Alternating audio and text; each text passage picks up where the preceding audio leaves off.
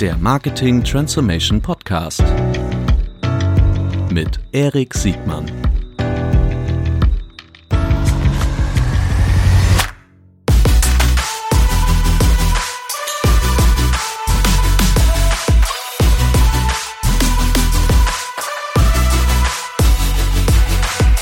Herzlich willkommen zu einer neuen Folge des Marketing Transformation Podcast. Heute mit Konstantin Rehberg. Herzlich willkommen, Konstantin. Ja, moin, hallo und äh, vielen Dank für die Einladung. Schön, dass ich heute da sein darf. Konstantin, du bist CDO von Price Hotel. Price Hotel war hier schon in der, einer der ersten Folge vertreten durch Marco Nussbaum, dem Gründer von Price Hotel. Du bist der CDO, der digitale Kopf hinter Price Hotel. Ich freue mich sehr, dass du heute da bist. Wir, bevor wir über dich sprechen, so wie es dazu kommen konnte, dass du CDO von Price Hotel geworden bist, ähm, diese Folge wird sich sehr damit beschäftigen, erstens, wie die Plattformökonomie sich auf Hotels auswirkt, was äh, idealtypischerweise erfolgreiche Hotels tun können, um in der Plattformökonomie äh, zu, zu, nicht nur zu, ex äh, zu existieren, sondern auch zu wachsen. Und äh, welche Rolle Marktteilnehmer wie zum Beispiel eine Trivago, eine Booking, aber natürlich auch eine Google spielt und wie man überhaupt wächst in Märkten, die scheinbar schon belegt oder eventuell schon gar saturiert sind. So, das nur so als kleinen Themenüberriss. Ähm, Konstantin, erzähl mal kurz was über dich, bitte. Genau, ja, du hast ja schon gesagt, dass ich ähm, CTO bei Press Hotel bin. Also ähm, witziger Titel sozusagen, habe ich mir damals mit Marco zusammen nicht ausgedacht, aber wir wollten so ein bisschen irgendwie total klar machen. total witzig. Ja, genau, wir wollten so ein bisschen, so ein bisschen klar machen, ähm, dass Price Hotel auch ein Stück weit digitaler Vorreiter mhm. sein soll. Und deswegen haben wir gezielt quasi damals dann uns diesen Titel hergesucht, sage mhm. ich mal. Und seit nunmehr etwas über zwei Jahren mache ich das Ganze bei Price oder bei Price Hotel. Ähm, intern sagen wir immer Price, deswegen. Mhm. Ähm, genau, seit jetzt etwas über zwei Jahren mache ich das Ganze. Habe vorher eine relativ ähnliche Sache gemacht ähm, in der Hostelkette über zehn Jahre, mhm. da das ganze Thema Online-Marketing aufgebaut, das ganze Thema Conversion-Optimierung aufgebaut, alles was so dazugehört, digitale Strategie aufgebaut. Mhm. Und ähm, so kann man eben auch sagen, dass das quasi meine persönliche Passion ist.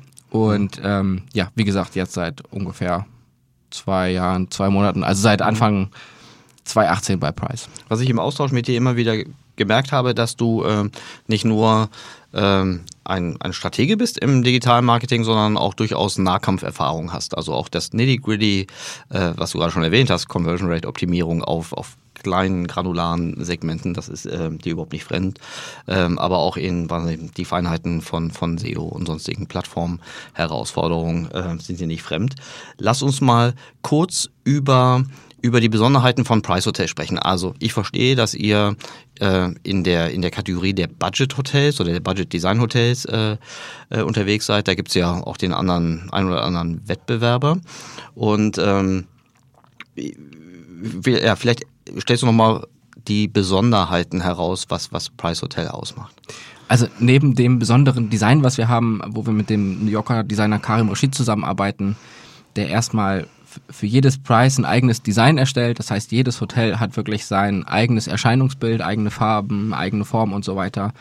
Ähm, das ist erstmal die Besonderheit auf der Designseite. Haben wir uns dazu entschieden, wirklich den extrem digitalen Weg zu gehen. Das heißt, Prozesse immer so digital abzubilden, wie es möglich ist, wie es auch der Gesetzgeber erlaubt. Ist ja gerade immer im Tourismus nicht ganz so einfach. Du machst sowas wie den Meldeschein und sowas? Sowas wie den Meldeschein, mhm. Befreiungsformulare für Citytax, das sind so Themen, die uns da mhm. beschäftigen und ähm, die auch manchmal sich anfühlen wie so Knüppel zwischen den Beinen mhm. ähm, der, der, der gesetzgebenden Seite. Genau, deswegen, aber wir haben uns eben dazu entschieden, quasi möglichst viele Dinge digital abzubilden und über eine möglichst starke Marke zu gehen, dass wir die Marke möglichst stark aufbauen, um eben möglichst viele Stammkunden zu generieren, das Ganze im Kopf der, der Gäste auch zu verankern, weil wir haben eben das Bild in Deutschland, dass die Hotellerie extrem fragmentiert ist mhm. und dass es dann nach wie vor eine Lücke für große Player oder für Player gibt, die stark über die Marke kommen.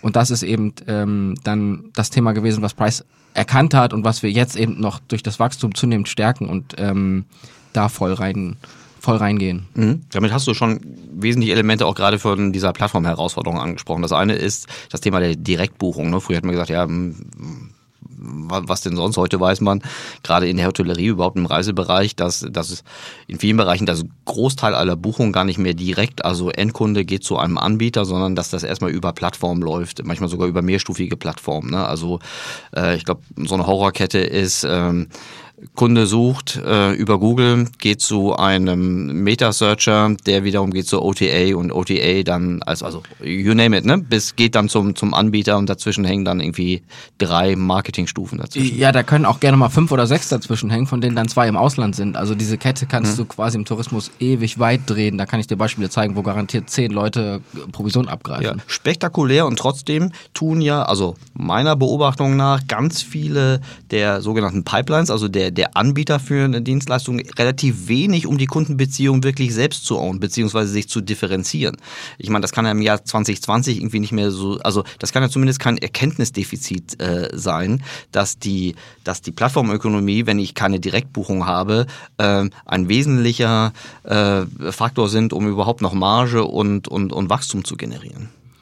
Ja, erstaunlich eigentlich, ne? Man fragt sich mal wieder, wie ist das möglich? Und äh, manchmal fragt man sich bei bestimmten ähm, Anbietern auch, wie ist eigentlich dieses Geschäftsmodell im Jahre 2020 noch aufrechtzuerhalten, wenn da irgendwie 20 plus Pro Provision, äh, Prozent Provision im Mittel abgedrückt werden an irgendwelche Betreiber. Mhm. Ähm, aber faktisch ist es ja nun mal so. Und ähm, die Erkenntnis alleine, die reicht ja erstmal nicht. Also äh, neben der Erkenntnis muss ich ja auch aktiv was dagegen tun. Ja. Und ich glaube, die Erkenntnis, die ist schon inzwischen Marktusus, ähm, ähnlich wie im klassischen E-Commerce, ja. im Hinblick auf Amazon, da ist, hast du ein ähnliches Bild. Ja. Und ähm, wie gesagt, die Erkenntnis ist schon da, aber viele wissen einfach nicht, was sie jetzt gezielt dagegen tun sollen.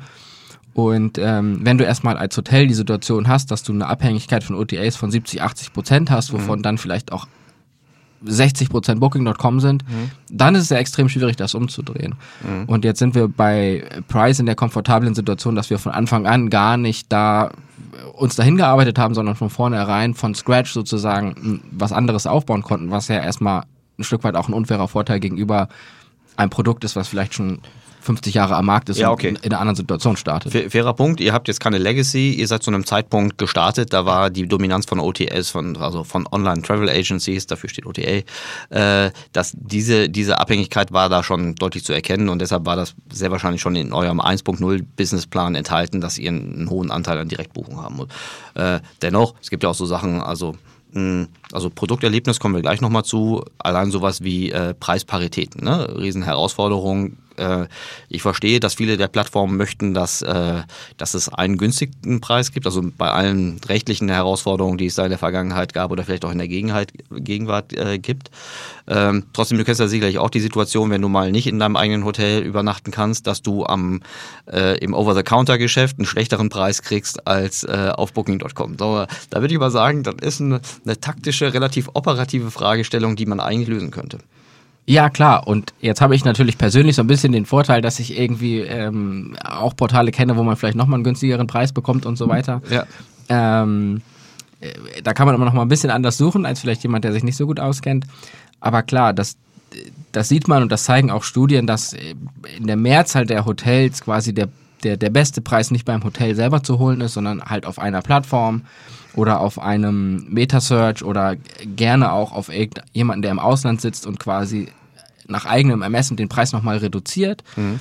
Also das Beispiel ist mal relativ einfach. Wenn, wenn wir beide ein Agreement miteinander haben, mhm. ich bin das Hotel, du bist der Verkäufer und ich mhm. sage dir, Erik, der Preis ist 100 Euro mhm. und die Provision beträgt 20 Euro, mhm. dann könntest du hergehen und sagen, hey, okay, ich bin auch mit 10% äh, Provision zufrieden, weil ich irgendwie meine Online-Attribution gut im Griff habe oder meine Distribution und reduziere den Preis um entsprechend 10 Prozent, dann machst du immer noch einen guten Schnitt.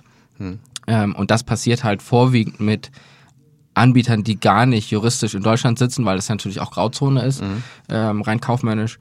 Und solche Sachen passieren halt auch. Okay, okay, äh, das verstehe ich. Das kennen wir ja aus dem Handel von Waren, kennt man das natürlich auch. Exakt, ja. Und äh, ich meinte jetzt aber auch gar nicht so sehr die extremen Ausreißer, äh, also weiß gar nicht, ob sie extrem sind, aber ich meine gar nicht so sehr die Ausreißer aus dem Ausland, sondern eher die offensichtlichen Plattformdefizite. Das wird vermutlich auch geringer, wenn bei äh, ich würde mir da selbst widersprechen wollen. Äh, es gibt ja auch immer noch große Hotelketten, die noch relativ stolz drauf sind auf ihre großen Partnerschaften mit, mit Plattformen, wo man denkt, okay, die haben vermutlich die Bedeutung von der direkten Kundenbeziehung anders interpretiert als der Rest des Marktes. Ja, also wenn man solche Announcements dann auch in der Presse liest, dass das auch noch erneuert wird, dann frage ich mich halt schon auch, wie können diese Dinge zustande kommen und wo liegt da quasi der Fokus, wo liegen die Prioritäten? Also das, ähm, hm. ist mir manchmal immer auch selber persönlich nicht ganz klar, ja. Ja, okay, gut. Aber ähm, wir müssen uns ja nicht an den schlechteren orientieren. Wir versuchen jetzt hier die, die, die Erfolgskomponenten äh, rauszu, äh, rauszufiltern. Wobei, ich finde, man kann dann im Kontrast sehr schön lernen, wie man es machen sollte oder warum man es anders besser nicht machen sollte.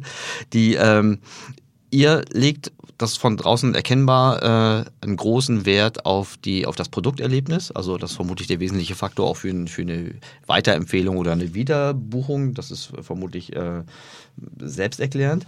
Ähm, man merkt aber auch, dass die, dass die Bewertung, die ihr von euren Gästen kriegt, dass die euch super wichtig ist. Ich kann mir schon vorstellen, warum, aber äh, erzähl du mal bitte, warum die Bewertung für euch so ein zentraler Fokus ist. Exakt. Also es geht ja nicht nur um die Bewertung an sich, es geht ja auch um das, was dahinter steht. Also in der Bewertung spiegelt sich ja wieder, wie empfinden die Gäste das Preis-Leistungs-Verhältnis, wie empfinden die Gäste das Team, wie empfinden die Gäste das ganze, die ganze Experience. Mhm. Und deswegen ist das Thema Bewertung für uns erstmal sehr, sehr wichtig. Und wir haben das auch tief in der DNA verankert. Also jedes Teammitglied, was bei Price arbeitet, ist in der Lage, transparent nachzuvollziehen, wo stehen wir eigentlich, was sind die Punkte, die vielleicht nicht so gut laufen gerade, was sind die Punkte, an denen wir arbeiten können, was sind die Punkte, die gut laufen, was, was die Gäste auch ähm, als gut widerspiegeln. Da versuchen wir eine möglichst hohe Transparenz zu schaffen und auch jedem Teammitglied in einem unglaublich aufwendigen Prozess zu erklären, warum das ganze Thema so wichtig ist. Und jetzt kommt der Punkt, warum ist das eigentlich so wichtig? Für uns ist das ein Kreislauf. Also ähm, zum einen können wir unheimlich viel daraus lernen, wie wir das Produkt und die Prozesse verbessern können, eben aus der hohen Frequenz von Kundenbewertung oder von Gästebewertung. Und wir generieren damit auch Stammkunden. Also wir beantworten erstmal jede Bewertung individuell. Wir haben keine vorgefertigten Texte, sondern wir wollen jedem Gast das Gefühl geben, wir haben uns mit deiner Bewertung beschäftigt. Wir geben dir konkret darauf Feedback, ob gut oder schlecht, ähm, und nehmen uns die Zeit. Und ähm, dann erzeugen wir dadurch halt Stammkunden. Wir haben eine extrem außerordentlich hohe Quote von Stammkunden. Mhm. Selbstverständlich ist die in den neueren Hotels etwas geringer als in den Bestandshotels, aber ähm, wir haben eine extrem hohe Quote und da schließt sich quasi der Kreis. Nur wenn die, wenn die Gäste zufrieden sind und einen Ansinn haben, wiederzukommen, weil sie ähm, sich wertgeschätzt gefühlt haben, weil sie gut empfangen worden sind, weil wir ein guter Gastgeber waren, dann schließt sich eben dieser Kreis der Bewertung. Und dazu kommt noch, dass die Bewertung an sich über die Portale und auch über die eigene Website natürlich ein extrem hohes Entscheidungskriterium sind. Also mhm zukünftige Gäste lesen sich das schon sehr genau durch, lesen sich auch durch, wie hat das Hotel darauf reagiert, wie hat das Hotel insbesondere zur Punktenstellung genommen, die vielleicht auf den ersten Blick nicht rund gelaufen sind. Ähm, das schauen sich die Leute schon an und das ist ein extrem hoher Conversion-Treiber und deswegen ähm, setzen wir da so einen extrem großen Fokus drauf. Das finde ich einen super interessanten Punkt, gerade weil ähm, du du, du deutlich gemacht hast, dass sie das nicht an der Oberfläche irgendwie abhandelt. Das gibt's ja auch, ne? So irgendwie, irgendwie, kennst du sicherlich auch schon irgendwie, also meine, meine eine Ferienpension, der das mal so gemacht, der, äh, kriegst du für eine positive Bewertung irgendwie noch ein Prosecco extra. Äh, das scheint der Klassiker so, ne? Ja, genau, genau. Das scheint zu funktionieren. Aber das ist natürlich nicht wirklich nachhaltig so. Und äh, nee, ihr, ihr schult eure Mitarbeiter und äh, verankert das wirklich ganz tief in eurer DNA. Genau, weil wir eben auch das echte Feedback der Leute haben wollen. Das ist uns ganz, ganz wichtig. Und in mhm. dem Moment, wo ich sage, du kriegst ein Prosecco, wenn du mir eine gute Bewertung gibst, dann hat der, der Gast ja irgendwie nicht mehr so das richtige Gefühl dafür, ich kann hier auch was Echtes dalassen. Und ja. uns ist eben unheimlich wichtig, dass das, was uns an Feedback erreicht, auch echt ist, damit ja. wir das Produkt in Frage stellen können und optimieren ja. können. Ja, jetzt könnte einer sagen, boah, das ist ja ganz schön, das muss man sich ja auch leisten können, das Personal wirklich so zu schulen und dann wirklich äh, Rücksicht drauf nehmen, keine vorgefertigten Templates in der Beantwortung von, von Kundenanfragen. Ähm, aber du hast gerade schon gesagt, das ist ein wesentlicher Conversion-Faktor und äh, mit Conversion, das ist ja vermutlich, du tauschst vermutlich ja Conversion, Marketing, Kosten und Deckungsbeiträge, ne? weil auf den Plattformen ist ja vermutlich dein Ranking ein Produkt aus deiner Bewertung und deinem relativen Preis, richtig? Plus quasi so ein bisschen gesteuert das, was du an Provision bereit bist zu bezahlen. Also mhm. du kannst das natürlich über den Faktor Geld immer noch pimpen, pimpen mhm. steuern. Mhm. Aber das Thema Bewertung ist eben die, das absolute Fundament. Mit schlechten mhm. Bewertungen hast du es unheimlich schwer, gute Rankings zu haben und dann kannst du auch irgendwann nicht mehr hergehen und das theoretisch erkaufen. Also genau. Aber das, genau, aber dieses Pimpen kostet ja auch und damit schmälert es vielleicht nicht dein Rohertrag, aber auf jeden Fall dein Deckungsbeitrag, weil du am Ende weniger äh, an der Schokolade hast. Ne? Genau, definitiv. Mhm. Und dadurch, dass das ganze Game im Tourismus eben rein provisionsbasiert ist, hat auch kein, keine Plattform dieser Welt Interesse daran, dich gut zu ranken, wenn du nicht konvertierst. Also dann mhm. Klar So, mhm. ähm, da schließt sich eben der Kreis. Mhm. Okay, die ähm Lass uns kurz über nicht nur über die Rollen der, der, der großen OTA sprechen, also über die können wir auch gerne sprechen, sondern lass uns am besten mal möglichst weit oben im Funnel äh, anfangen. Ähm, gut, direkte Kundenbeziehung wäre vermutlich das, das, das also die, die Weiterempfehlung. Lass uns mal bei Google anfangen. Ähm, du hast äh, in einem Blogpost, äh, glaube zum Ende des Jahres geschrieben, dass deine Prediction ist, dass, dass Google immer stärker in den, in, in den Markt der Hotellerie eingreifen wird. Das kennen wir ja auch schon aus anderen Bereichen, zum Beispiel aus den Jobs, also überall oder in Flights, äh, wo Google äh, auf der einen Seite große Verticals hat, mit denen sie auch viel Geld verdienen, aber auf der anderen Seite dreht sich ja da so langsam was. Äh, erzähl mal, was so deine Erwartung ist, wie die Rolle von Google sich in der Hotellerie oder im Tourismus allgemein in den nächsten Monaten oder Jahren verändern wird. Vielleicht fangen wir mal ein bisschen in der Historie an. Also mhm. vor einigen Jahren hieß das ganze Produkt, ähm, um, um das es da speziell geht, ja auch noch Google Hotel Finder, mhm. was heute die Google Hotel Ads sind. Mhm. Und ähm, das Produkt war bis vor einer ganzen Zeit unglaublich schlecht, wahnsinnig schlecht. Schlechte Preise, ganz schlechte Bewertung. Mhm. Und das Produkt war einfach nicht gut und hat mhm. auch nicht funktioniert. Das heißt, darüber ist kein Traffic generiert worden, kein Buchen generiert worden, mhm. was wir als Hotel dann auch beobachtet haben. Mit der Einführung der, der Google Local Guides hat Google da schon mal einen riesengroßen Schritt in Richtung Bewertung gemacht, was jetzt mhm. erstmal allen Destinationen geholfen hat im Hinblick auf die Produkte. Aber Google hat in den letzten Monaten auch unglaublich viel an dieser rein Produktebene gedreht. Also sehr viel bessere Preise, sehr genauere Preise, keine Vermischung mehr zwischen Kategorien und Preisen, was früher immer mal vorgekommen ist. Mhm. Das heißt, das Produkt hat sich von, von einer 6 auf eine 2 Plus optimiert und dadurch ist der Traffic extrem gestiegen. Und Google hat das zunehmend oder positioniert das Ganze eben auch zunehmend prominent. Das heißt, mhm. wenn du ein konkretes Hotel über Google inzwischen suchst, kommst du an den Hotel-Ads komplett gar nicht mehr vorbei. Wenn du Hotels generisch suchst, kommst du an den Hotel-Ads auch nicht mehr vorbei und da geht schon jetzt extrem viel Traffic drüber. Mhm. Wir sehen das in unseren eigenen Zahlen, dass sich das halt innerhalb eines Jahres nicht nur verdoppelt, sondern halt mhm. der Faktor ist noch höher. Und deswegen gehe ich davon aus, weil das Produkt eben so schnell derzeit so viel besser wird, dass Google halt da hergeht und sagt, okay, wir haben ein Interesse daraus, äh, daran, die, noch mehr Mittelmänner da rauszusteigen aus dem ganzen Prozess und zunehmend direkt zwischen Google und den Hotels zu vermitteln und das Produkt eben noch prominenter zu positionieren. Das ist ja eine super interessante Entwicklung, die man ja teilweise hat man es ja auch schon in dem, im, im Google Shopping, also dort, äh, wo, wo Produkte beworben oder vertrieben werden, ähm, gesehen, dass der dass der Real Estate äh, vom organischen äh, äh, Treffern äh, zu Lasten von äh, zugunsten von von bezahlten weiteren so großflächigen Formaten, also PPC-Formaten äh, oder äh, Provisionsformaten äh, äh, abnimmt. So, das heißt, für uns bedeutet das, dass es durch keinen immer weniger organischen äh, Traffic gibt. Also für uns Advertiser bedeutet das immer weniger organischen Traffic.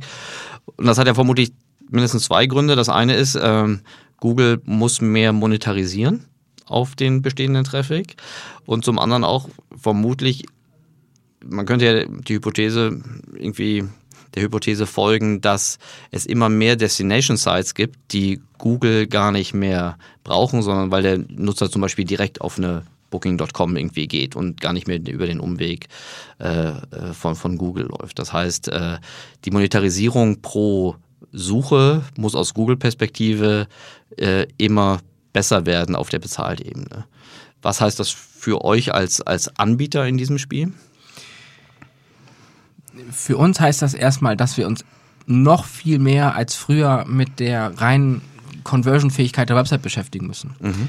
Also früher waren wir jetzt in einem reinen Google gegenüber in einem reinen CPC-Modell mhm. und jetzt mal etwas vereinfacht gesprochen, solange du dein CPC an Google überwiesen hast, hat Google dir den Traffic geschickt und alles mhm. war sozusagen erstmal fein. Mhm. Ähm, du hast den Traffic bekommen. Da Google das Modell aber gerade switcht und von dem rein CPC-Modell weggeht, rein technisch ist es noch ein CPC-Modell, aber Google entwickelt sich richtig, richtig stark in die Richtung, dass sie auch in die, auf die Provisionsseite wollen ist das Interesse von Google halt auch ein anderes. Es reicht nicht mehr nur Geld zu überweisen, mhm. sondern deine Website muss in der Lage sein zu konvertieren. Mhm. Und da Google sich in dem Produkt wie ein Metasearch verhält, also dein Preis mit mhm. Preisen auf, äh, auf OTAs, also auf Booking.com vergleicht, ist auch da nicht nur der Preis, Ranking-Kriterium Nummer eins, sondern die Conversion-Fähigkeit spielt eben eine große Rolle, weil Google nur dann an dir partizipieren kann, wenn du auch in der Lage bist, die Kunden, die auf deine eigene Website vermittelt werden, zu konvertieren. Mhm. Nur dann fließt Geld an Google. Und deswegen ist eben quasi diese Conversion-Fähigkeit extrem hoch. Vereinfacht heißt das für uns als Hotel, wir müssen genauso gut konvertieren wie Booking.com. Und mhm. das heißt für uns, wir müssen auch technisch auf dem gleichen oder zumindest einem ähnlichen Level unterwegs sein.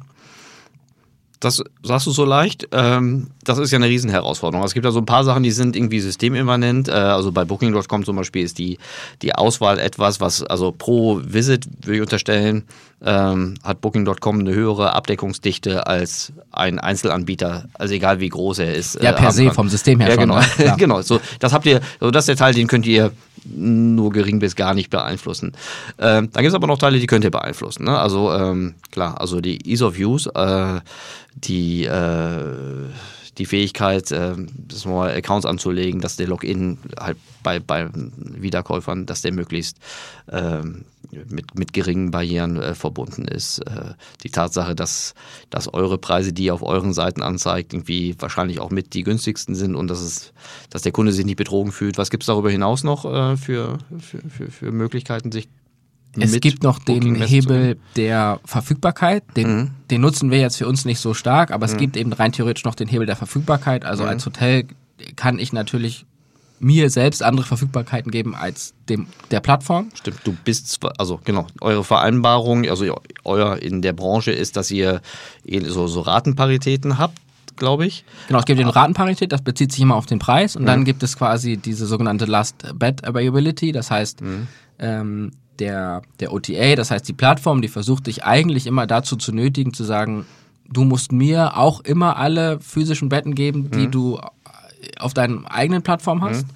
Ähm, das ist aber juristisch nicht haltbar. Also der Gesetzgeber ist da ja. relativ klar mhm. positioniert mhm. und deswegen kann man eben damit arbeiten. Mhm. Wir machen das für uns, stand jetzt nicht, aber rein theoretisch ist es denkbar. Mhm. Okay, verstehe ich. Gut, die ähm, wie wird sich das verschärfen? Also werden da werden da jetzt auch so langsam Player aus dem Markt rauskegeln oder siehst du viele Player, die sich auf einmal reformieren, transformieren? Äh, weil ich habe so das Gefühl, es gibt so zwei Welten. Es gibt die, es gibt die jungen Herausforderer, ähm, die ähm, das Spiel verstanden haben, die auch eine, darüber haben wir noch gar nicht gesprochen, aber die auch zum Beispiel so eine Art Brand Identity wieder schaffen, aber nicht so wie früher so eine Franchise wie Best Western, so, ne, das war so die Generation meiner Eltern, ne, die sind ins American Express Reisebüro gegangen und haben Best Western irgendwo gebucht, äh, weil sie dachten, da können sie nichts falsch machen. Es gab ja keine Bewertung und keine Transparenz, so, ne. Mhm. Ähm, heute sind so diese alten Legacy Brands ja fast so ein bisschen ich finde die manchmal fast bemitleidenswert, weil da wirklich keine, also das ist alles nur so augenscheinlich, aber da, ich kann es mir schwer vorstellen, dass da wirklich neue Zielgruppen noch dazukommen. Ich habe das Gefühl, das sind alles nur so die alten, äh, die alten Kundengruppen, die noch aus Loyalitätsprogrammgründen da immer noch buchen oder mit irgendwelchen Corporate-Vereinbarungen dann noch hinkommen, aber nichts, was wirklich sich frei am Markt orientiert ja, erstmal muss das natürlich quasi jede Marke für sich so ein bisschen selber mhm. entscheiden und ich glaube, jede Marke hat auch seine eigene Strategie, die auch irgendwo mehr oder weniger legitim ist.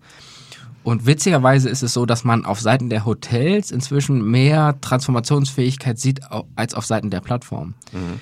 Ähm,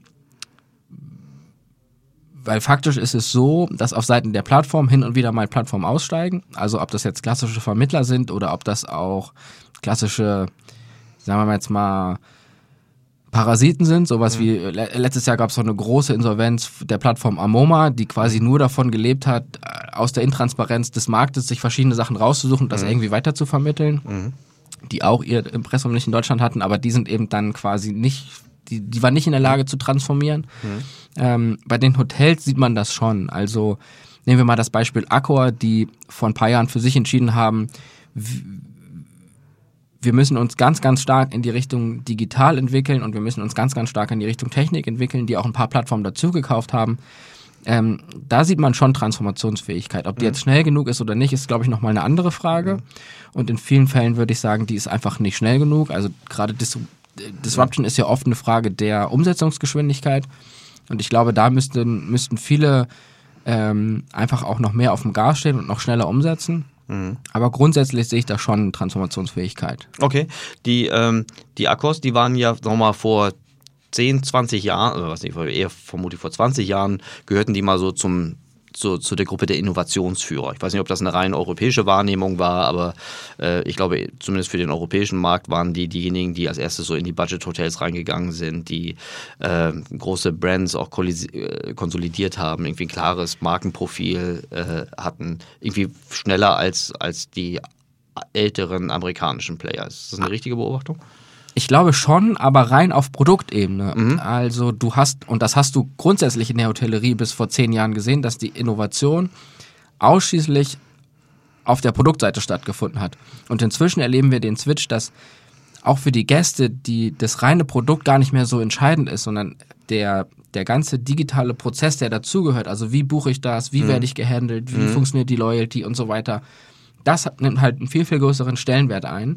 Und inzwischen musst du als Hotel auf dieser Seite innovieren. Mhm. Ähm, weil faktisch ist es so, dass diese ganzen Zulieferer, wer, woher kommt jetzt das Bett, woher kommt das Shampoo und mhm. da, da, gibt es überall nur noch drei, vier große. Mhm. Und jetzt kannst du dich als Hotel ents entscheiden, gehst du in die Richtung, so wie wir das machen, jetzt voll Design oder gehst du in die Richtung Vintage, wie viele das ja machen. Ähm, da hast du natürlich so ein bisschen Differenzierungsfähigkeit, aber das Produkt am Ende des Tages ist total austauschbar und total ähm, verwechselbar auch mhm. in vielen Fällen. Mhm. So, aber auf der digitalen Seite da kannst du dich wirklich noch differenzieren und da kannst du wirklich noch Unterschiede, ähm, noch Unterschiede schaffen und da musst du hm. Da musst du fähig sein, zu transformieren und schnell zu sein. Okay, und auf der digitalen Seite, damit meinst du die, die, das Kundenerlebnis, also vor, während und nach dem Aufenthalt, aber auch die, die Marketing- und Vertriebsseite, richtig? Genau, die Marketing-Vertriebsseite, aber auch währenddessen. Ne? Also hast mhm. du einen coolen TV, hast du ein cooles Internet. Mhm. Das ist ja alles noch nicht State of the Art. Ja. Ähm, und da geht halt was. Okay. Eine Neuigkeit im Marketing Transformation Podcast, unsere erste Werbeunterbrechung. Keine Sorge, Werbung in eigener Sache. Ihr werdet es nicht glauben, aber unser sympathisches Unternehmen digitalforward.de ähm, sucht neue Mitarbeiterinnen und Mitarbeiter. Äh, bitte, wenn ihr Interesse habt an wirklich hochspannenden Projekten, super sympathischen Kunden, äh, spannenden Themen, dann schaut auf digitalforward.de slash jobs oder schreibt mir persönlich eine E-Mail äh, an erik mit K at digitalforward.de. Wir freuen uns, wenn wir miteinander ins Gespräch kommen können. Ich kann mich erinnern, als Motel One den Markt äh, mit, mit einer neuen Kategorie, also ich glaube, das waren die ersten, ne, die diese neue Kategorie aufgemacht haben, da war spektakulär, dass man äh, schon beim Einchecken zahlen musste oder durfte. Ähm, ich habe das also ich habe das schon verstanden, äh, warum das Sinn macht. Äh, ist ja fast offensichtlich. Aber da warst du den meisten Gästen, glaube ich, schon mal voraus. Also viele haben das zu, der, zu dem Zeitpunkt gar nicht verstanden. Ich habe eher nicht verstanden, warum das ähm, andere nicht gemacht haben, bis ich verstanden habe, dass das natürlich jede Menge äh, andere Umsatzkategorien, die vielleicht vor noch 10 oder 20 Jahren irgendwie total relevant waren, irgendwie kannibalisiert hat. Also Beispiel die Minibar. Ne? Ich glaube, diese ganze Next-Gen-Hotel, äh, die haben alle keine Minibar mehr, weil, keine Ahnung, weil Minibar vermutlich nicht mehr so geil ist, wie es vor 20, 30 Jahren mal wahrgenommen wurde. Oder Hotel, äh, ähm, hier Telefone. Kannst du dich noch an diese Telefonanlagen erinnern? ja, klar. Oder die, äh, das Pay-TV. Das waren ja alles so Sale- und Lease-Back-Nummern, die vermutlich gar nicht so trivial waren in der, in der Abrechnung. Ja, das war dann halt immer für die Hotels ein netter Zusatzverdienst. Mhm. Aber das, das ist so ein spannender Punkt, den du ansprichst. Mhm. Ähm, warum verschwinden solche Dinge so langsam? Warum dauert, dauert das in der Hotellerie so langsam? Ja, guter Punkt. Warum? Das hat was mit dieser Pagenmentalität irgendwie zu tun. Und ähm, wenn, wenn du 5000 Gäste hast und drei von denen sagen, ja, ich möchte aber irgendwie eine Minibar haben, dann ist der typische Hotel, Hotelier in Deutschland so, ja, dann okay, dann lasse ich die Minibar. Mhm. Ähm, während wir ja gerade bei den ganzen Online-Modellen ganz oft sehen, irgendwie, ich konzentriere mich lieber auf die, auf die anderen 4000X quasi, die der Treiber sind und nicht auf diese drei, die da irgendwie Altes bewahren wollen, so, ne? Ähm, ich, ich verstehe den Punkt, der, ich, ich finde das auch schön, schön, schön plakativ, die äh, Pagenmentalität auf der einen Seite, auf der anderen Seite so Signale wie zum Beispiel, äh, dass Kunden schnelles WLAN möchten und dass es auch nicht mehr preisgerecht oder, oder zumindest in der Wahrnehmung von Kunden nicht akzeptabel ist, 25 Euro für eine Übernachtung für irgendwie Durchschnitts-WLAN äh, zu haben, was ja heute immer noch stattfindet. Ne? ja, ja schönes Beispiel. Wir ja. haben jetzt das erste Mal den Fall, dass wir ein Hotel übernehmen, was mhm. bis vor vier Monaten, glaube ich, im Betrieb war. Mhm. Ist jetzt geschlossen und wird renoviert. Mhm. Und wir haben die Anfrage gestellt, ob wir von denen die Internetleitung übernehmen können. Mhm. Und die haben das ganze Hotel mit einer 16 Megabit Leitung betrieben. Das ist für uns völlig undenkbar. Da können wir nicht mal unser Rezeptionsprozess mit abbilden, geschweige denn quasi dem Gast noch was zur Verfügung stellen, ja. ähm, was auch in dem Fall garantiert nicht möglich war. Mhm. Und an sich ist Internet in Deutschland nicht mehr besonders teuer. Wir haben das mhm. jetzt äh, standardmäßig auf ein Gigabyte mhm. erhöht, damit wir ähm, den Gästen das adäquat anbieten können. Mhm. Aber den Fall sieht man halt relativ häufig, dass das Internet echt noch schlecht ist. Mhm. Das ist natürlich auch sagen wir mal, herausfordernder in dem Moment, wo sich die Kundenerwartungen schneller drehen, als diese, diese infrastrukturellen Maßnahmen irgendwie abgeschrieben werden. Ne? Ja, aber WLAN ist jetzt ja nichts ganz Neues. Nee, total nicht. Es sei denn, die haben jetzt irgendwie mit einem Provider irgendwie einen Vertrag, dass die so eine Art Besorgungsvertrag äh, haben, dass die äh, die Abdeckung machen. Sowas gab es ja bei den Telefonanlagen äh, ewig lang. Okay, verstehe ich. Aber Legacy ist ja, äh, ja offensichtlich immer der Feind der Innovation, die, ich glaube, was, was unterschiedlich umgesetzt wird, ist, wie, dass es nicht nur ein, ein Gastwunsch ist, sondern dass es tatsächlich ein Wachstums- und Deckungsbeitragstreiber ist, diese, diese Innovation noch einzubauen. Weil äh, es langt heute, also du hast ja selbst gesagt, die Austauschbarkeit und das, das äh, Produkterlebnis vor Ort ist ja ein wesentlicher Treiber für, für Direktbuchung, für äh, wenn du zwei ähnliche Angebote hast, dann würdest du, also wenn du hast jetzt ein No-Name und ein Price Hotel oder ein Motel One auf der anderen Seite, dann ist es wahrscheinlich ist praktisch wie eine Wiedergeburt von einer Brand und einem Produktversprechen, was es in der alten Welt schon mal gab, äh, was dann jetzt auch in der Plattform als auch über die Direktbeziehung wie äh, zu, zum Tragen kommt. Die gibt es bei euch. Ähm, könnt ihr den ROI auf Kundenzufriedenheit exakt bestimmen?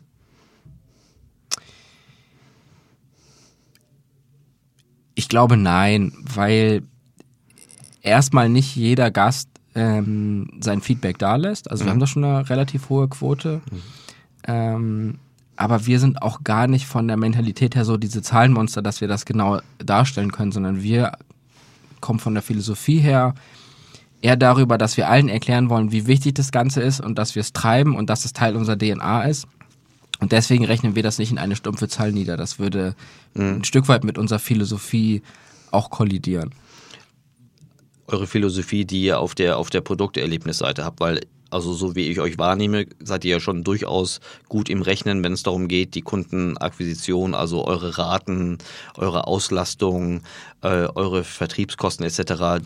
Die, da seid ihr ja, ja also ja, total. Mich, falsch, da, da, seid ihr ja super fit in, auf der Zahlenebene. Ähm, ja, glaube ich auch.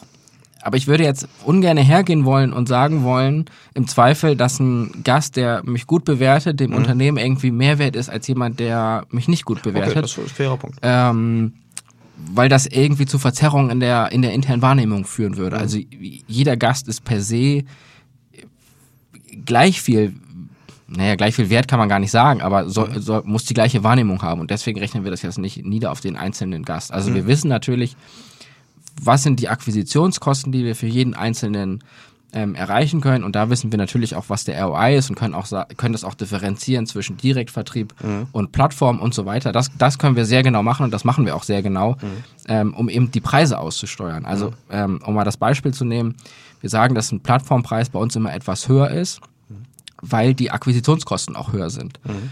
Ähm, und das muss sich am Ende wie so ein Yin-Yang im Gleichgewicht verhalten. Und das können wir ja nur fein justieren, wenn wir da schon in der Lage sind, das sehr genau auszurechnen. Und deswegen haben wir da auch eine, eine eigene BI-Abteilung für uns aufgebaut, wo wir eben genau diese Fragen immer wieder erläutern, weil sich das natürlich im Laufe der Zeit auch verändert. Mhm. Und auch jede Stadt verhält sich anders. Also ähm, du hast pro Stadt andere Akquisitionskosten, je nach Größe der Stadt, je nach Dynamik, je nach, nach Land natürlich auch, je nach Wettbewerbern, die da vor Ort sind. Und deswegen müssen wir das für uns immer wieder feinjustieren und immer wieder in Frage stellen weil sich auch jede Saison anders verhält. Also mhm. ein, ein, ein Vertrieb in Hamburg 2018 ist nicht zwangsläufig mit 2019 zu vergleichen. Und der, der typische Move in der Hotellerie ist zu sagen, wenn die Zahlen ein bisschen runtergehen, ja, dann haben wir Wirtschaftskrise, dann müssen wir den Preis 30 Prozent runter machen. Mhm. Aber das ist oft gar nicht richtig, weil ich muss halt erstmal genau wissen, habe ich genauso viele Flugankünfte wie im letzten Jahr? Habe ich genauso viele Messen? Gibt es da Verschiebungen? Wo, woher rührt eigentlich jetzt quasi vielleicht auch mal ein Rückgang der Nachfrage, um dann mit kühlem Kopf darauf reagieren zu können? Und das ist für uns halt sehr, sehr wichtig, das immer wieder in Frage zu stellen und darauf möglichst die richtigen Antworten zu finden, ohne panisch einfach den Preis zu reduzieren. Das, das finde ich super interessant. Gerade dieser, ähm, diese Forschung nach der echten Kausalität, äh, weil wir den Preis senkst, äh, ist aber überhaupt nicht, es ist keine klassische Preisabsatzfunktion da, weil zum Beispiel, nehmen das Beispiel der OMR, ne? die waren hier äh, früher eher im Februar, die sind jetzt aus Gründen im Mai. Äh, wenn man diese Saisonalität und die OMR schaffen es ja wirklich die, die Belegung in, den, in, in unserer schönen Freien und Hansestadt Hamburg wirklich drastisch äh, auszulasten. Ja, das ist schön zu sehen, ne? wenn man das, das nicht weiß. Ja. So, ja. Aber wenn man das nicht weiß, dann äh, verschenkt man Geld, ohne dass man den gewünschten Effekt irgendwie durch Auslastung wieder reinkriegt. Ja, zumal du ganz... finde ich super, super interessant. Total, total. Und äh, du hast auch offene Kettenreaktionen. Also mhm. nimm dir ein ganz einfaches Beispiel. Du hast, nimm dir, stell dir eine Straße vor, wo du sechs Hotels nebeneinander hast. Mhm. Und wenn der erste anfängt, den Preis zu senken, mhm. ist die Wahrscheinlichkeit bei 80 Prozent, dass die anderen fünf sofort nachziehen und sagen, da gehe ich noch einen Euro drunter, da mache ich mit. Einfach um die Auslastung hochzuhalten. Was, ähm, du aber nicht, ähm, Entschuldigung, was du aber nicht siehst, ne? Du siehst ja nur von deinen Wettbewerbern, die, äh, wie sie auf der preislichen Seite äh, reagieren. Du siehst ja nicht, wie viel sich das in Auslastung übersetzt, oder? Das, das siehst du nicht, aber das kannst du schätzen. Und mhm. ähm, mit der Zeit wirst du relativ gut darin, die Auslastung deines Wettbewerbs zu schätzen. Okay. Und ich würde mal sagen, da bist du so auf 10% bist du da schon dran. Okay. Ähm, Mhm. Und dann hast du schon ein ganz gutes Gefüge. Und da, das ist halt genau der Punkt, dass wir halt sagen, okay, nur weil die fünf senken, mhm. müssen wir wirklich auch senken oder hat mhm. sich die Nachfrage verschoben, kommt es später? Ähm, da sind wir schon extrem datenbasiert. Okay.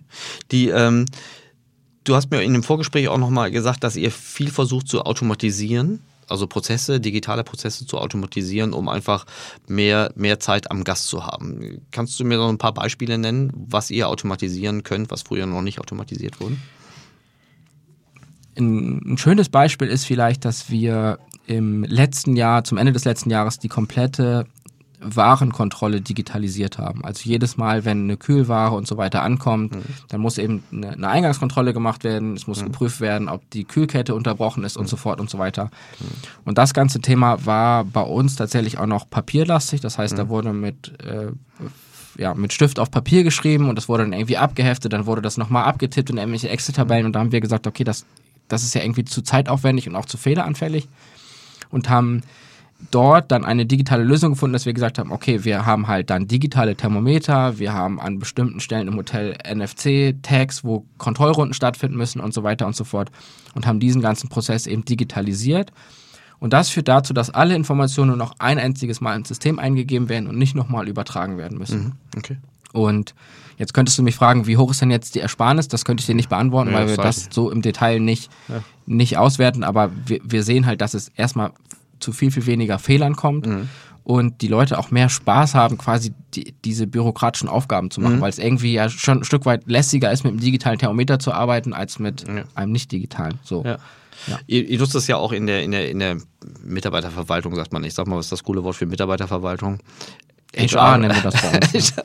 Äh, da nutzt ihr auch äh, modernere Software-as-a-Service-Tools, so wie ich das mitgekriegt habe. Äh, eure, eure Leute sind immer, ihr steckt ja wahnsinnig viel Kraft rein, um eure Leute zu motivieren, äh, aber nicht nur durch Oberfläche, vielleicht auch durch oberflächliche Sachen. Ich glaube, ihr könnt auch Partys machen und so, aber durch die ähm, durch, durch, durch, durch das zur Verfügung stellen von, von, von Tools, die das, das Arbeiten in der Hotellerie, die ja bekannt dafür ist, dass sie eher fordernd ist. Ne? Also ich glaube, Hotellerie, Gastronomie gehört mit zu den, zu den härtesten auch Ausbildungsberufen, die es, die es überhaupt so gibt.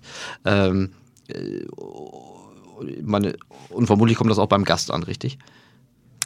Ich hoffe. Also am Ende des ja. Tages äh, müssen das natürlich die Gäste beurteilen. Ja. Aber wir sehen in unseren Auswertungen, dass der Faktor äh, Mensch sozusagen äh, oder Team immer der herausragende Punkt in unseren Bewertungen ist. Mhm. Also wir haben extrem gute Lagen, wir haben ähm, ja vorwiegend Neubau, das heißt auch die Immobilie und so weiter wird sehr, sehr gut bewertet. Aber mhm. der herausragend positive mhm. Punkt mhm. ist in allen unseren Hotels immer das Team. Und ähm, das ist ein Punkt, auf den wir zum einen erstmal stolz sind, aber auch dem, an dem wir auch täglich arbeiten. Und das ist natürlich eben dieser Punkt, den du angesprochen hast, der kann ja nur über die Motivation kommen, der kann über eine gute Ausbildung kommen, der, der kommt ja bei uns auch, aber der kommt eben vorwiegend über das Thema Motivation. Mhm und einfach ein gutes Arbeitsumfeld, was dich in deiner täglichen Arbeit nicht demotiviert. Mhm. Also keine bürokratischen Prozesse erledigen, keine Hierarchie, auf die Leute keinen Bock haben, keine mhm. Software benutzen, die aus den 80ern stammt und mhm. so weiter und so fort. Ich finde das deshalb so bemerkenswert, weil ähm, Automatisierung oft, also je nachdem, mit wem du sprichst, in welcher Branche und mit, äh, auch mit, mit welcher Kultur du es zu tun hast, aber Automatisierung wird ganz oft auch missverstanden, um gerade Menschen zu reduzieren. Weil klar, ich menschliche Arbeitskraft ist ein Kostenfaktor äh, und ihr geht einen anderen Weg. Ihr, ihr nutzt, klar, also ihr werdet natürlich auch irgendwie eine Personaleinsatzquote haben müssen, die sich mit eurer Wirtschaftlichkeit verträgt, aber ich finde gerade Automatisierung, um mehr äh, Ressourcen zu haben, die dann dieses positive Produkterlebnis ermöglichen, das finde ich äh, außergewöhnlich. Ja, ich meine, das kommt jetzt relativ selten vor, aber da haben wir jetzt als Branche auch mal einen Vorteil, ja. weil sich natürlich wenn du dich als junger Mensch dazu entscheidest, in die Hotellerie zu gehen, mhm. ähm, wo ich um jeden einzelnen happy bin, der das tut, ob der mhm. jetzt bei uns landet oder woanders, mhm. äh, spielt dabei gar keine Rolle, dann machst du das, weil du Lust dazu hast, mit Menschen zu interagieren. Mhm. Und wenn du jetzt in ein Umfeld kommst, wo dir das Umfeld äh, möglichst viel Freiraum dafür gibt, mhm. dann wird es dazu führen, dass, dass du glücklicher bist in dem, was du tust. Mhm. Ähm, wenn du aber in ein Umfeld kommst, wo du extrem viel bürokratisches Zeug erledigen musst und wo du gar nicht am Gast arbeiten musst, sondern wo du den ganzen Tag oder einen Großteil hinter einem großen Bildschirm sitzt und da irgendwelche Prozesse abarbeitest, dann hat das mit deiner ursprünglichen, ursprünglichen Entscheidung, warum du dich für diesen Job entschieden hast, relativ wenig zu tun. Mhm. Und da haben wir schon einen Systemvorteil sozusagen. Für alle, die uns jetzt hier hören, fällt mir gerade ein, wir machen jetzt so eine Art spontanen Werbeblock. Ähm, äh, wir haben ja, glaube ich, am 12. und 13. Mai haben wir hier die OMR in Hamburg. Für alle, die nicht in Hamburg ihr eigenes Bett stehen haben, äh, seid ihr auch das Partnerhotel von den OMR. Ist das überhaupt richtig? Stimmt das? Partnerhotel? Das, ja, das ist, das ist eine coole Partnerschaft, die wir jetzt mit ähm, dem OMR-Team zusammen gemacht haben.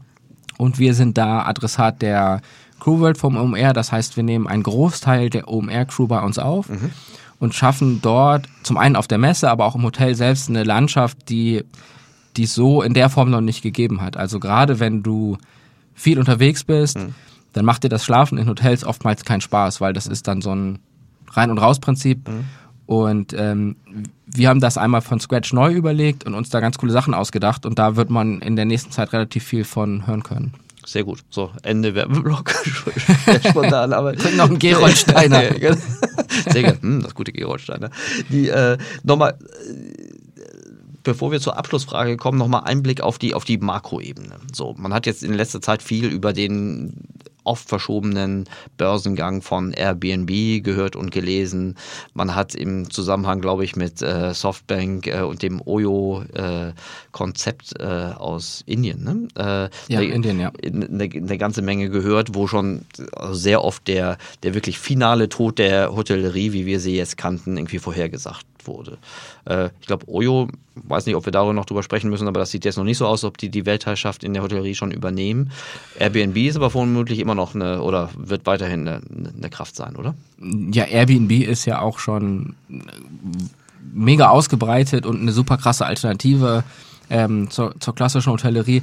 Bei Oyo, Oyo muss man, glaube ich, stark abwarten. Also ähm, man hört an der Stelle immer wieder von Schwierigkeiten in dem ganzen digitalen Prozess, also auf der Systemseite, was mhm. den Hoteliers, die quasi in das Oyo-System einsteigen, auch auf der finanziellen Seite richtig wehtut. Mhm. Ähm, darüber hinaus hat Oyo jetzt vor zwei oder drei Tagen ähm, den Jahresbericht veröffentlicht und man sieht, dass das zumindest mal auf der finanziellen Seite aktuell überhaupt nicht wirtschaftlich ist. Mhm. Also die Verluste sind extrem gestiegen und von daher ist es, glaube ich, ähm, okay, zumindest mal skeptisch gegenüber Oyo zu sein. Mhm. Man wird sehen, was da kommt. Ich persönlich bin nicht der Meinung, dass sich das Oyo-Modell in Deutschland so in der Form durchsetzen kann, mhm. weil wir dazu einen zu fragmentierten und zu stabilen Markt auch haben, als dass man den von dieser Seite aus angreifen könnte. Aber das muss man abwarten, das wird sich zeigen. Also mhm. vielleicht war ich auch derjenige, der in fünf Jahren dann total an an der Realität vorbei orakelt hat, das weiß man halt heute natürlich nicht. Ich glaube, ich glaube, ich würde deine Wette äh, äh, unterstützen. Ich äh, when also die Herausforderung, die WeWork schon hat, äh, indem sie jetzt irgendwie asset-heavy, auch wenn sie nur Mieter sind, in diesen Geschäftsmodellen profitabel äh, oder gar profitables Wachstum zu zeigen. Also das sind ja meilenweit von entfernt. Ich glaube, in der Hotellerie, wo es ja noch deutlich mehr Alternativen gibt, als es äh, zu einem WeWork äh, vor zwei, drei Jahren gab. Äh, und das ist hier wirklich alles asset-heavy. Ne? Also du musst ja genügend Leute finden, die äh, selbst entweder einen funktionierenden Betrieb haben oder äh, Assets haben, die bereit sind, sich unter diese, unter diese Dachmarke äh, zu klemmen. Ja, zumal ein Mietvertrag zumindest in der Hotellerie ähm, über 25, 30 Jahre geschlossen wird. Mhm. Und du musst ein Modell entwickeln, was auch in 25 Jahren noch entsprechend wettbewerbsfähig ist, weil du im Idealfall diesen Mietvertrag auch noch mal in 25 Jahren verlängern willst. Das ja. heißt, deine Sicht auf die Dinge sollte extrem langfristig sein. Ja. Und aktuell sieht man relativ viele Modelle im Markt, die diese Langfristigkeit meiner Meinung nach nicht verkörpern, sondern die eher darauf ausgelegt sind, okay, wir haben halt in, in Großstädten in Deutschland ein extremes Gap zwischen äh, gerade auch bei jungen Leuten Wohnung zu finden und auch in diesem Bereich gehen ja zunehmend äh, Modelle auch rein und sagen, okay, wir sind so eine Mischung zwischen Short Stay und, und, und Long Stay, also mhm. richten uns auch an Studenten und vermischen das alles so ein bisschen mhm. miteinander. Und das funktioniert halt aufgrund dieser aktuellen Marktsituation. Aber jetzt wäre es relativ unnatürlich, davon auszugehen, dass das in 15, 20 Jahren immer noch so gegeben mhm. ist. Und ähm, diesem Thema müssen sich alle Modelle stellen. Wie zukunftsfähig bin ich mhm. eigentlich? So, okay, also Oyo, ich nehme Oyo jetzt erstmal von meiner, von meiner, äh, von, von meinem Radar. Na, beobachten äh, würde ich das schon. Also es gibt schon spannende Sachen, die man da beobachten kann, auch wie die quasi rein, rein von der digitalen Seite an die Sache rangehen. Also ich sag mal so, Oyo hat schon Online-Experten in Deutschland gesucht, bevor sie überhaupt das erste Hotel quasi unterschrieben hatten. Mhm. Und ähm, anschauen sollte man sich das schon. Okay. Ähm, wenn du das sagst, ähm, ich bin gespannt, was ich noch von Oyo in Zukunft lernen kann. Aber vielleicht haben wir immer eine, eine Fortsetzung. Äh, umso umso äh, aufmerksamer möchte ich auf Airbnb gucken, äh, weil die haben ein ganz anderes, äh, deutlich, deutlich flexibleres äh, Geschäftsmodell. Ähm, und insbesondere, wenn, wenn Verbände und äh, Kommunen eigentlich nur noch durch, durch das Ordnungsamt oder die Gesetzgebung irgendwie versuchen, dem Einhalt zu gebieten, dann heißt das zumindest, dass der auf der Demand-Seite auf jeden Fall ausreichend Nachfrage weiterhin da ist. Wie, wie siehst du Airbnb? Airbnb ist ein total ernstzunehmender Player in der ganzen Hotellerie oder in der ganzen Vermietungsindustrie geworden. Mhm. Meiner Meinung nach aus der Tatsache heraus, zuerst gab es immer so diesen Mythos der, der Share Economy, dass die Leute mhm. irgendwie ihre Wohnung mhm. teilen und so weiter und so fort. Aber ganz viele Airbnb-Wohnungen sind dann profitabel am Markt, wenn die klassische Hotellerie am Ende ihrer Kapazitäten ist. Also mhm. nehmen wir ein Oktoberfest, nehmen wir einen Hafengeburtstag, mhm. nehmen wir eine, eine De Mexico in Köln, wir kennen das mhm. alle, da ist ja. halt nichts mehr auf der Hotelseite zu holen. Drama, ja. Und genau dann bist du mit deiner Airbnb-Wohnung natürlich top, weil du quasi gar nicht vom System her darauf ausgelegt bist, das Maximale rauszuholen. Das ist so ein bisschen privat, zumindest in den Anfangsjahren, so ein bisschen privat gesteuert gewesen. Und in, in genau diesen Momenten hat Airbnb extrem viele Kunden von dem Modell überzeugen können, mhm. ähm, weil sie in dem Moment extrem attraktive Preise am Markt hatten. Mhm. Und inzwischen hat sich das ähm, bei ganz, ganz vielen etabliert, dass es eben eine gute Alternative ist, ähm, gut funktioniert und ähm, man könnte so ein bisschen hergehen und sagen, okay, da hat der klassische Hotelmarkt auch viele Jahre versagt und, mhm. und Airbnb hat den Leuten auch was geboten, ähm, auf der einen Seite, wie ich gerade sagte, auf der Preisseite, aber auch auf der Seite der Experience, was die mhm. klassische Hotellerie den Leuten nicht geboten hat. Mhm. Ähm, da gibt es auch so ein Portalversagen, muss man sagen. Also wenn du den Booking.com anschaust, dann ist das extrem auf Conversion getrieben. Das ja. haut dir jeglichen mhm. Trigger um die Ohren, nur damit du das Hotel buchst. Fünf Aber Leute gucken sich gerade dieses Bett an. Fünf Leute gucken sich dieses Bett an. Dein Freund hat auch schon gebucht. äh, wenn du nicht jetzt in den nächsten zehn Minuten ja. buchst, dann bist ja. du raus und so weiter und so fort. Aber immer auf die Stadt bezogen, äh, in die du eh willst. Also das mhm. hat mit Experience und was Neues kennenlernen ja kaum was zu tun. Mhm. Und Airbnb ist das total gut gelungen zu sagen, hey, ich schicke dich auch mal in eine Stadt, an die du gerade noch gar nicht gedacht hast. Mhm. Ähm, und diese beiden Punkte zusammengenommen, also extreme Wettbewerbsfähigkeit zu High-Demand-Phasen, zu Messen und so weiter, mhm. in Kombination mit dieser Experience, mhm. macht Airbnb zu einer super starken Plattform und zeigt der Hotellerie auch heute noch ganz oft die Grenzen auf. Mhm. Äh, interessant, dass, dass den Begriff des Plattformversagen. Ich habe das Gefühl, dass auf der Inventarseite Booking.com massiv aufholt im Verhältnis zu Airbnb. Inzwischen ja, inzwischen ja. Das, äh, also ich glaube, man sieht immer mehr in den Suchtreffern, ich glaube auch in den Standard, in den Standardfiltern, äh, immer mehr Ferienwohnungen, die du dann auf mehreren Portalen, also die du früher halt exklusiv äh, auf den Ferienhaus Airbnb, also auf den äh, HomeAway, wie heißen sie, Fevo Direkt und auf den Airbnb-Seiten gefunden hättest ähm, und jetzt neuerdings auch auf Booking, wo Booking ja schon durch seine hohe Login-Dichte sicherlich auch einen Vorteil hat, wenn sie das gleiche Inventar haben. Discovery ist ja, ein anderer Punkt. Ne? Klar, da haben, da haben die jetzt, glaube ich, in den letzten 24 Monaten extrem aufgeholt. Mhm. Witzigerweise ist die Provision bei Booking für ein Ferienhaus auch viel geringer als für ein Hotel.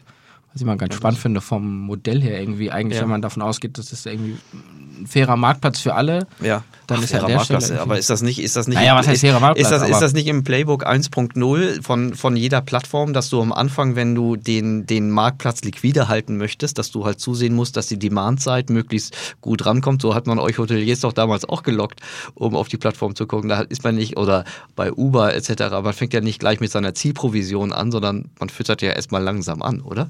Ja, bin ich gemein. würden wir wahrscheinlich auch so machen, wenn wir eine Plattform hätten, ja. irgendwie, dann würden wir wahrscheinlich auch hier gar keinen Podcast mehr aufnehmen. Ja. Ähm, aber witzig, dass sozusagen Airbnb an der Stelle zeigt, die halt hergegangen sind und gesagt haben, wir gehen mit einer viel geringeren Provision an den Markt, als mhm. Booking das äh, mhm. zu der Zeit gemacht hat. Mhm. Jetzt die Provision auch Booking.com vorschreiben kann für Ferienhotellerie. Mhm. Also das zeigt halt nochmal total eindeutig, wie stark die Position von Airbnb ist. Mhm. Bei allen Zweifeln um die Plattform an sich, über die wir jetzt noch gar nicht gesprochen haben, aber yeah. Was ähm, sind, ja, sag mal, was sind die Zweifel? Aber nur um das abzuschließen, äh, das wird total interessant zu sehen, dass in dem Moment, wo Booking.com eine höhere Marktdurchdringung im Segment der Ferienhäuser und Ferienwohnungen hat, ob die Provisionen dann stabil bleiben oder meine These wäre, dass sie so lange ansteigt, bis sie äh, äh vor allen Dingen in dem Moment ansteigt, wo ähm, die sagen wir mal, das, das Gewicht im Verhältnis zu Airbnb im positiven Verhältnis zu, zu, zu Booking steht.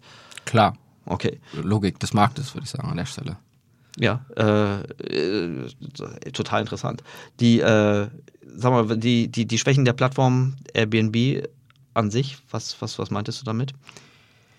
Also Airbnb hat erstmal in Summe bislang noch nicht gezeigt, dass es wirtschaftlich stabil funktioniert. Mhm. Also vergleicht man mal die reinen Finanzkennzahlen von Airbnb mit Booking.com. Mhm. Ähm, dann würde ich, obwohl ich meine äh, Priceline-Aktien vor schon einer ganzen Weile verkauft habe, würde ich. So, so ein Ärger. Ja. ja. Ich habe nie eine gehabt, aber. Äh, es war nicht zu meinem Nachteil, sagen wir mal ja, so. Also ja. die, der, der, Schnitt war schon ganz gut. Mhm. Aber Stand, Stand heute würde ich mein Geld immer noch eher wieder in Priceline investieren als, mhm. als in Airbnb, weil Airbnb unterm Strich noch nicht gezeigt hat, ähm, dass es die die Rolle einer Plattform für sich in der Form verstanden hat, als dass es in der Lage ist, quasi daraus ein richtig gutes EBITDA zu erzeugen. Mhm, okay. Und das ist ja auch der Grund, warum ähm, der Börsengang mehrfach verschoben wurde. Mhm. Und alle diese Anrainermodelle, die sich sozusagen derzeit um Airbnb herum herausarbeiten, also Airbnb hat derzeit ein extrem oder zeigt ein extrem großes Interesse selbst Hotelbetreiber zu werden mhm. und geht eben her und sagt, okay, über die ganzen Ferienhäuser, die wir auf der Plattform haben, mhm. kennen wir ja, was ist da für ein Sofa drin, was ist da für ein Bett mhm. drin und daraus machen wir jetzt den Idealschnitt und daraus mhm. bauen wir ein eigenes Betreibermodell. Ähm, das zeigt sich alles noch nicht so, dass das auf der Skalierungsseite funktioniert. Also da sind die. Vermutlich, ist, vermutlich ist das. Ähm genauso unwahrscheinlich, dass ein, ein, ein Einzel, eine Hotelkette eine große Plattform aufbaut, wie das, eine Plattform, die dann auf einmal selbst Betreiber eines Hotels wird. Oder kennen wir Beispiele, wie jemand von der Plattform selbst zum, zum Anbieter geworden ist? Nee, ich glaube, dass das auch systemseitig in der, in der Company nicht drin ist, diese hm. Transformation durchzumachen. Deswegen fällt mir jetzt auch kein Beispiel ein. höchstens bei Amazon, also wenn man, wenn man nicht die Plattform ist, sondern Amazon, Amazon war wenigstens in der Lage, Eigenmarken, also richtig gute Eigenmarken zu bauen oder baut es immer noch.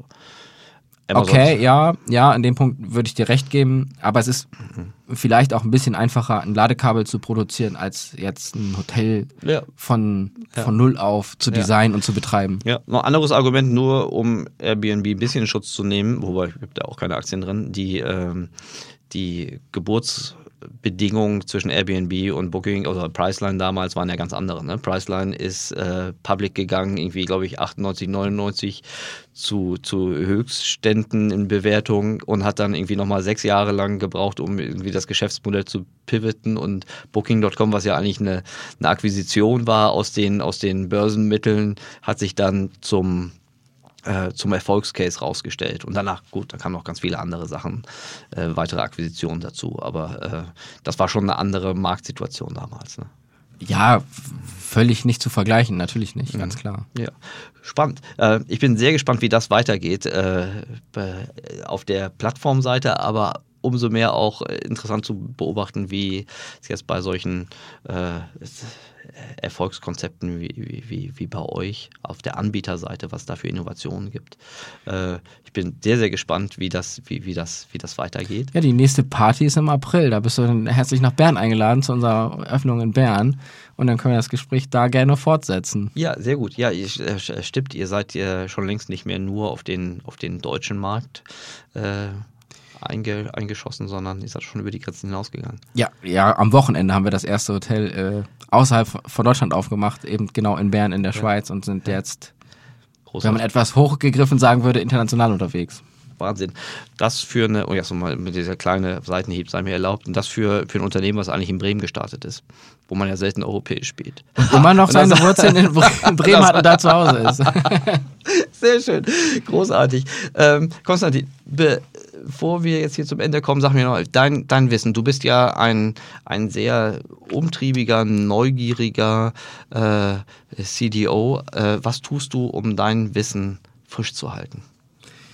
Also erstmal bin ich Podcast-Junkie. Ich habe quasi das Glück und Pech gleichzeitig, dass ich irgendwie so eine Stunde Arbeitsweg habe und dann äh, kann ich mir fast alles an Podcasts reinziehen, was es so am Markt gibt. Mhm. Und ganz viel natürlich über persönliche Gespräche, also mhm. ähm, auch branchenübergreifend, also mhm. immer wieder schauen, was macht, was passiert außerhalb der Hotellerie, da die Gespräche suchen. Und dann ganz, ganz viel Trial and Error. Also vieles natürlich auch ausprobieren, eine Idee haben, die schnell umsetzen und einfach schauen, was passiert. Und dann auch mit äh, Kollegen zusammen da drauf schauen und mhm. so sich selber immer wieder in Frage stellen. Mhm. Das, was vor vier Wochen noch richtig war, muss heute nicht mehr richtig sein. Und ähm, sich selber immer wieder das Gefühl geben, und das, das glaube ich von mir persönlich auch, dass das Wissen nicht besonders viel ist. Also ähm, wenn ich persönlich über, über mich selber der, oder auch über die Leute, die bei uns arbeiten, der Meinung wäre, die wissen alles, dann, mhm. dann wären wir irgendwie, glaube ich, total ja, kritisch. Und so äh, muss man sich immer wieder selber erden und sagen, eigentlich mhm. weiß ich gar nichts. Mhm. Und ähm, sich immer wieder neu Wissen dazu erarbeiten und mhm. so sich so vorrobben, sage ich mal. Ja. Eine sehr sympathische und ich glaube auch zutreffende Analyse, also die, das gesicherte Wissen ne, und die Halbwertszeit von Wissen. Ja, ich habe immer das Gefühl, eines Tages kommt mal jemand und entlarvt das, was wir alles tun, sozusagen, weil er sagt, das ist, ihr, ihr, wisst gar nicht genug von dem, was ihr da macht. Und das ist so ein Stück weit auch irgendwie der, der tägliche Antrieb zu sagen, okay, zu dieser Situation darf es nie kommen. Wir müssen immer noch mehr und wir müssen immer dranbleiben und wir müssen immer Gas geben. Und das ist tatsächlich so der tägliche Antrieb. Großartig.